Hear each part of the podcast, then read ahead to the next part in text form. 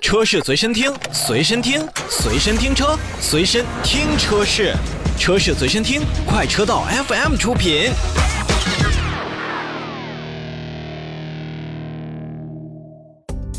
欢迎收听快车道，大家好，我是洪城。大家好，老车。嗯，今天私车定制，哎，谁呢？谁呢？一个叫什么来着？季佳佳季佳 季，吉利嘉际首款 MPV，我不行，我我现在我的好好奇，我是特别想查一下是车贵还是表贵。不用查，不用啊查，应该那肯定是手表更贵一些。嗯，这就之所以拿这个车来跟大家分享呢，也是觉得这个车一是吉利首款 MPV，嗯目前从前两个月的销量，我们也能看到，在家用 MPV 市场里面有几款车表现得很好，比如 GM 六、嗯 GL 六，以甚至于我们说那个不是那么严格意义上算 MPV 的沃兰达好，我查完了啊，这啊个我对表没什么研究，现查的。啊，哎但这个动辄那个一块季佳的表应呢，该得是六位数吧？肯定六位数啊，都是在五六万块钱。啊，六五六万那叫六位数吗？这上十万才是六位数！哦，对不起，I'm sorry，就是确实没有车贵啊，这件事儿大家定了，所以你开一台那个、啊真的吗？啊，真的吗？那块表没有车贵吗？五六万块钱。哦，啊，当然有高端的可能会更贵，但起嗯码目前在处于普遍的这个价格区间上，还是这个吉利的佳绩取胜了，因为它嗯起码指导价都是九万九千八，哎，怎么买一台车也上十万块钱了。对，行，今天我们聊一下这个吉利的佳绩的购车手册。哎，首先呢，三个动力，三个动力呢，先说说那个 PHEV 的吧，然后哦先说 PHEV 的，哦因为它贵啊，好好好，好是不是咱们全国的消费者都会买的？我觉得可能就集中在两个城市，上海？还有广州。哦，目前这两个城市呢，是你要是买对对插电式，也就是 PHEV 的车型，不需要牌照的。对他直接送你一副牌照，那上海这个一块牌照，上海的朋友知道啊，现在最我最贵的一块铁嘛，我也不知道行情，九万吧左右。你看看，嗯，这家伙一块季佳出来啊，真是，哎，真是，嗯，了，所以一辆所以上海的朋友可以省下一块季佳的钱，然后买一台佳绩。对不起啊，但是说回来，就是你想这个八九万块钱的这样一块牌照钱，如果算下来的话，这样一台插电混合动力车型嗯，还是有可以选购的空间的。是的，是的，更何况啊，这个佳绩的 PH 车型还送这个四千块钱的充电桩，然后包括它这个电机和电控系统呢，享有八年十五万的这个质保。嗯，所以呢，上海的朋友有我广州好像还差，因为广州的牌照没有这么贵，嗯，而对，且广州市呃很多种拍牌的方式，相对来说也没有这么这么紧张。那么上海的朋友，您看这台车怎么样呢？是吧？对。那好嘞，，这三台插电式 PHEV 车型你怎么选，车老师？呃，在 PHEV 里面选是吧？啊，那我就是可以看一下，我觉得我会选个中间的配置的，就是一这个叫尊享型，售价呢是指导价是二十万两千八，补贴之后呢是十六万九千八嗯，啊，卡中间儿。好家伙。哎哎，怎么了？哦，可以哈。哦，它配置都有啥尊享？你说我我选的这个车的配置吗？啊，啊，那这个车配置可就高了。我跟大家说一下啊，你像最基本的就不用说了吧，我觉得还是说一下它这个独有的啊该独有的。啊你比如说这个 LED 大灯，啊，这个是低配车型没有的，对不对？啊，呃，这个手机 app 的远程控制，这个 PHEV 嘛，有新能源专属，像六点六千瓦的充电机，还有一个叫 SAVE E 的怠速充电，嗯预约充电系统，家用随车充电包，电源双重管理系统，还有一个低速报警。哎，这就是这个新能源车 PHEV 它所独享的一些呃专属配置。哦，哎，你那个配置还挺高的呗？嗯，还可以吧，我觉得，因为它是卡中间嘛你。为啥不买最贵的？呃，最贵的我觉得这个要上到十七万九千八了，就是补贴之后的价格，呃，十八万两千八。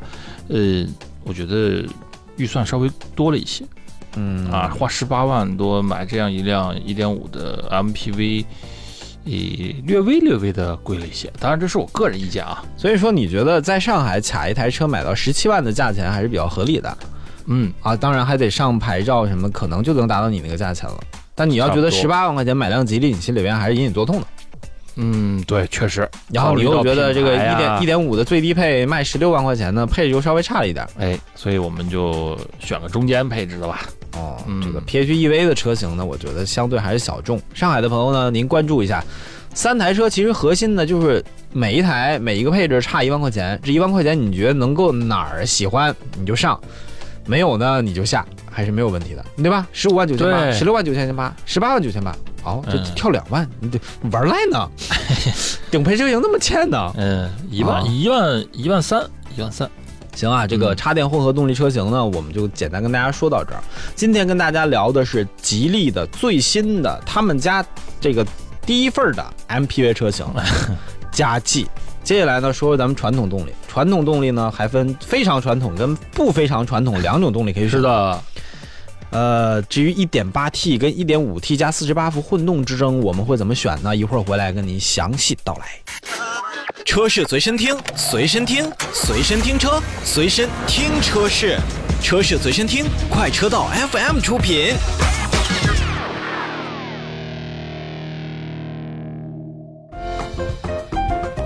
快车道，欢迎回来，私车定制。第一段说的有点罗乱，有人说都不乐意了。你这这 PHEV，我怎么怎么买？就那么几个人，自己买去呗。行，好啊，我们来点直接的、简单的、快速的。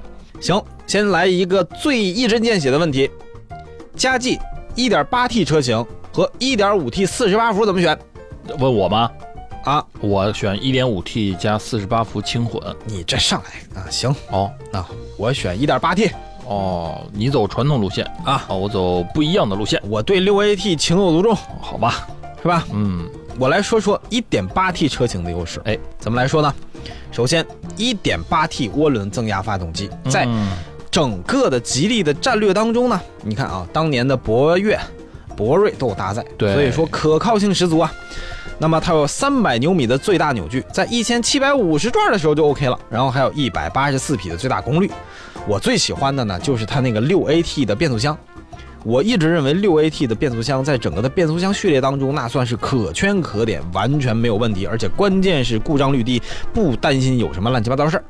嗯，对吧？也没错，更何况呢？你看看啊，我们这一点八 T 的售价区间，十万九千八到十三万九千八，怎么着，都我们最便宜的比你那最便宜的要便宜吧，是吧？你那十一万九千八，我们便宜一万块钱呃，有一款不是啊！啊，你这个最贵的你要卖到十三万七千八，而我选的那个最贵的才呃中间的配置才是十三万五千八，你这怎么的呢？啊， 就少两千块钱，哎， 哎， 我那个是我我最贵是十三万七千八，啊对是呀、尊享尊享型啊你那个呢？我那叫一点五 T 的尊享型啊，十三万五千八呀，没错啊。都是尊享型，为什么 呢？那怎么你贵两千块钱，说明你的配置比我高，你还不乐意了？那不应该啊！我这我这传统动力组合应该相对会便宜一点啊。嗯，应该是花的技术上面，我觉得传统动力还是要高一些。来吧，说说你的四十八伏的优势吧，啊，陈老你师。这就介绍完了，啊，我完事儿了，我还有啥呀？啊哎呦哎呦那不给大家介绍一下 1.8T 它的这个配置上的一些优势吗？一些特点吗？啊，不着急，我们啊，不着急啊。它好好它一个类型的配置都是一样的。好，好，那我跟大家你说一你下的动力的优势吧对。。我这个 1.5T PHEV 啊啊， ，1.5T PHEV 不是加 PHEV 啊不对，不是一是 1.5T 加48伏轻哎混，最大马力呢是190马力，最大扭矩跟你那一样，也是同为300牛米。哎，我觉得这个动力来说表现已经可以了。这个对于一台家用的 MPV 来说，没有嗯不需要那么大的劲儿，开起来舒服，四平八稳就哎 OK。一点五 T 夏天开空调跟啊啊一点八 T 夏天开空调，咱们要比试比试吗？啊、可以啊，没问题啊，我跟你说 啊， 这我车是上就坐我自己。我跟我跟你说，这是未来可能遇见到的问题之一，你得仔细考虑一下，陈老师哦啊。，呃空调好，我记一下你这问题啊。啊空调嗯，刨刨除去这个问题，你觉得还有什么优势呢？有啊，啊我用的是七速的 DCT 双离合变速箱啊，比你那个多一个档位。换挡快呗。呃，换挡快嘛，快不快我不敢说，哦，平顺性应该更好一些。然后在转速对应的档位上面，我应该比你更省一些油，你要说省油，我信，而且我平顺还在性我的基础排量比你小啊。啊。所以说这两点加在一起呢，也就是我们拿到的现在是工信部公布的一个油耗。哦，你的那个一点八 T 呢是五点九，啊嗯哎，我呃我这个哎你那是七点八，我这个是五点九，那我那个怎么也得上到九升吧，你那个上到七八升差不多。别往上周了，我那就是省油，一点五 T 加四十八伏轻混，啊，哦，这个哎油耗确实是有哎，问题所以说在这个地方上，我可能会稍稍的领先那个一点八 T 那个一点，我空调并 凉。这倒也有可能啊，这也倒也有可能。好，哦这个回头我们得我跟老车呢就声情并茂的演绎了一下两个动力的各自的优势和劣势啊，嗯大家别往心里去。其实我要选的话，我还挺倾向于那个四十八伏的，嗯因为四十八伏这套技术吧，怎么说，它有的时候它它这套四十八伏系统有一部分可能会来参与到动力输出啊什么嗯，的。对他一定会参与到的。还有一部分呢，它会供给像空调啊，包括车内用电什么这些综合的一套，它靠靠电脑来分配这个电力。嗯，而且它开车的时候呢，它没事儿它还能回点电，它不用充，这是比 PHEV E 要好很多的地方嗯，。对，至于我呢，一点八 T 六 AT 呢，我纯粹是看上了六 AT 的这个变速箱的一个踏实程度。嗯我一直不喜欢双离合，你知道的。双离合当中，在我心中只有一个翘楚 PDK，其他都是大傻瓜。就是其他都是 DSG，我开玩笑啊嗯 DSG 大众的 DSG 那也是黄金的，但除了嗯大众集团的行，我明白了。 PDK 和大众集团的这两套双离合变速箱，嗯，其他的变速箱，我觉得在火候上啊，还欠缺再拿捏一点儿。这是我一直对双离合变速箱心中抱有的一份偏见，嗯，没错，没有办法啊，嗯它就是我就觉得它老带着我跑。行，说回来，两款这个优势都说完了，那么我们接下来就跟大家来盘盘这个配置吧。可以啊。这怎么说啊？买车多样要看配置嘛，对吧？它配置咱怎么盘呢？咱从最低配你就从最低配的基础配置来说嘛，啊对吧？啊，嗯，都这有车的啥最低配的基础配置呢，其实也不能说寒酸，只能说在价格和成本控制的因素下呢，确实有些东西它不可能给你给到。但看看也行啊。对，可以你看的，啊，自动感应大灯虽吧然是卤素的吧，对，就这个卤素的稍微的，嗯，不太亮。差点意思。哎，然后是后视镜电动调节没满配啊，就十万块钱了。感应无污雨刷，对啊，无边框防眩目后视镜，哎哎，手动。 方向盘四项上下前后，哎，这个不错，挺好的。嗯，牵引力控制系统标配，坡道起步辅助系统，对啊，电子驻车、对呀，自动驻车，还有胎压监测呀哎，呦，倒车影像，还有恒温的双区空调啊，自动挡，啊，双区自动空调无。钥匙进入一键启动，对呀，四窗一键升降防夹功能，哎，还有语音交互，Hello 机加啊家计，Hello 家计计加计啊，家计家计，哎，你好加计，然后嗯高德车机的导航版，哎，蓝牙四 G 车载 WiFi，对呀、这是一台售价九万九千八舒享型，舒享型，这是这个一点五 TD 加六速手动变速箱，哎，你这要这么看的话，我都想觉得那个我那十万九千八那个挺好的，可不吗？你看就我觉得就灯差了点儿，对，这个就是主要舒是享差型在这个灯上面，嗯，那舒享型再往上一个版本是什么呢？啊它叫的名字悦，享型，你确定是悦享还是耀享？悦悦悦悦。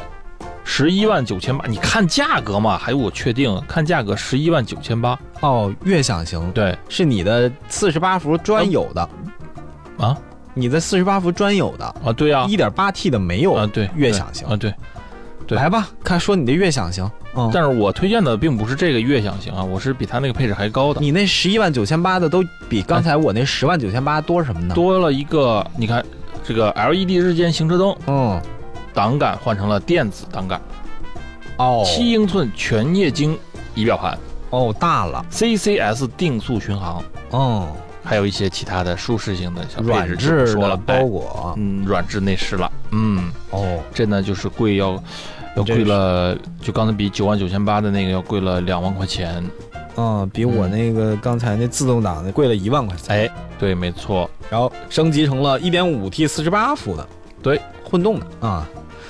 行，再往上就耀享了吧？这回我没说错吧？这就变成耀享型了，在悦享型的基础上增加了六千块钱， 6000那么增加了什么样的配置呢？LED 前大灯，哎，接着啊，十二万五千八开始的佳绩开始拥有 LED 大灯了，嗯，然后辅助照明，哎呦，全景天窗出来了，铝合金行李架出来了，外后视镜电动加热嗯是吧？？电动折叠，嗯，还有迎宾灯单色哦，就一个色儿 啊，你我说迎宾灯，然后还有你说那氛围啊灯，那单是色，氛围灯，嗯，炫酷手势感应顶，啥用划拉的是吗？嗨，开灯啊！它应该是类似于我们熟知的那个，就是用手势来控制这个哦感应顶灯的这个，皮质方向盘，就是真皮方向盘。然后后增加了预警式的安全带，嗯，然后又升级屏幕了，对，由原来十的英寸的升级了为十二点三英寸的是的，哦，空气管理系统 PM 二点五负离子发生器，哎，嗯，所以说这个是比刚才那个要贵了六千元。这行这个怎么说呢？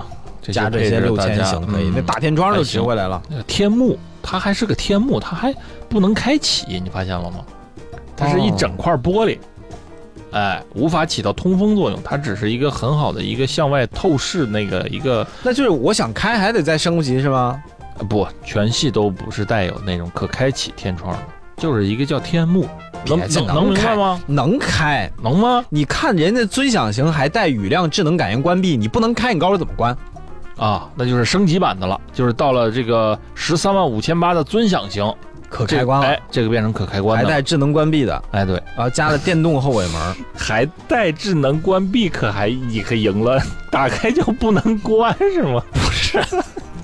智能关闭就，这雨雨刷感应器开了，我嘎明白了明白了吗？下下雨感应到雨了就自动关闭了。嗯我跟你讲，以前车企也够笨的，就同样一套系统，多个电门不就完了吗？这嗯这这不给加，电尾门七十二色氛围灯，嚯啊，我好眼这睛嘛！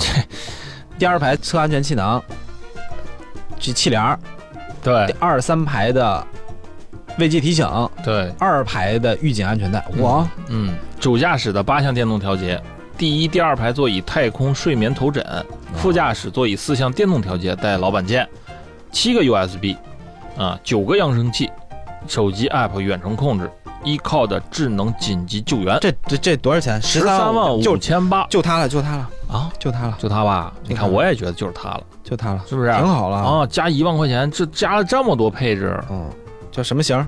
尊享型，尊享型啊，就它了，十三万五千八。是吧？嗯，好，我们达成一致了。再往上呢，就是变成了十四万八千八，这个要多一万三，配置肯定是毋庸置疑更多了。你像这个三百六十度的全景倒车影像、哦，这个我觉得低配车型应该加一个。行车记录仪，这应该是车内就现成自带的那种装好的。嗯，智能安全包，这个智能安全包里面有什么我们不知道，冷暖杯托。前排座椅的通风和加热，含主驾的记忆，手机无线充电，然后包括一个，呃，就这些。所以说，我觉得，嗯，你要说座椅通风，可能对某些人来说是比较看重的，但我觉得没有也就没有了，无所谓。但综合看下来啊，其实配置还都挺实惠的，在各个配置的这个对级就别这和个量是级上对我们都看中的这个十三万五千八，其实就已经很好了。对，然后这个佳绩还有一个挺有趣儿的，就是二加二加三的这个布局。其实，在 MPV 的整个这个 MPV 业界当中，二加二加三多半用于这种商务 MPV 的布局，对这个布局，确实是在家用 MPV 里比较少见。大家不太愿意选这个布局配置。所以你要选的话，全系选装。你买哪一款想要这个布局没问题，给你装，但得选，嗯估计得有一段时间的整合这个过程，所以提车可能会慢一些。综合来说啊，佳绩还是相对来说在各个级别配置都可以去看看的车型。当然啊，我推荐了十三万几千八来着，十三万你推荐的不是一点八的十三万五千八，啊？十三万五千八，没问题没问题啊，一点五 T 啊，四我十们八，终于达成了一致啊！嗯是不是啊？，对对对，搞新科技嘛，新东西我觉得还挺好的。所以说大家来看一看啊，这个十三五千八这款还是可以的，是的，要不你就买最便宜的一点五 T 手动九万九千八哎，也行，也行，其实也行。是吧？对。好，那么今天节目呢，咱们就跟大家分享到这里。如果您有什么问题，可以通过微信跟我们继续讨论。微信搜索“快车道”，找到“快车道 Family”。那行，今天节目就到这儿喽，下期节目再见，拜拜。拜拜。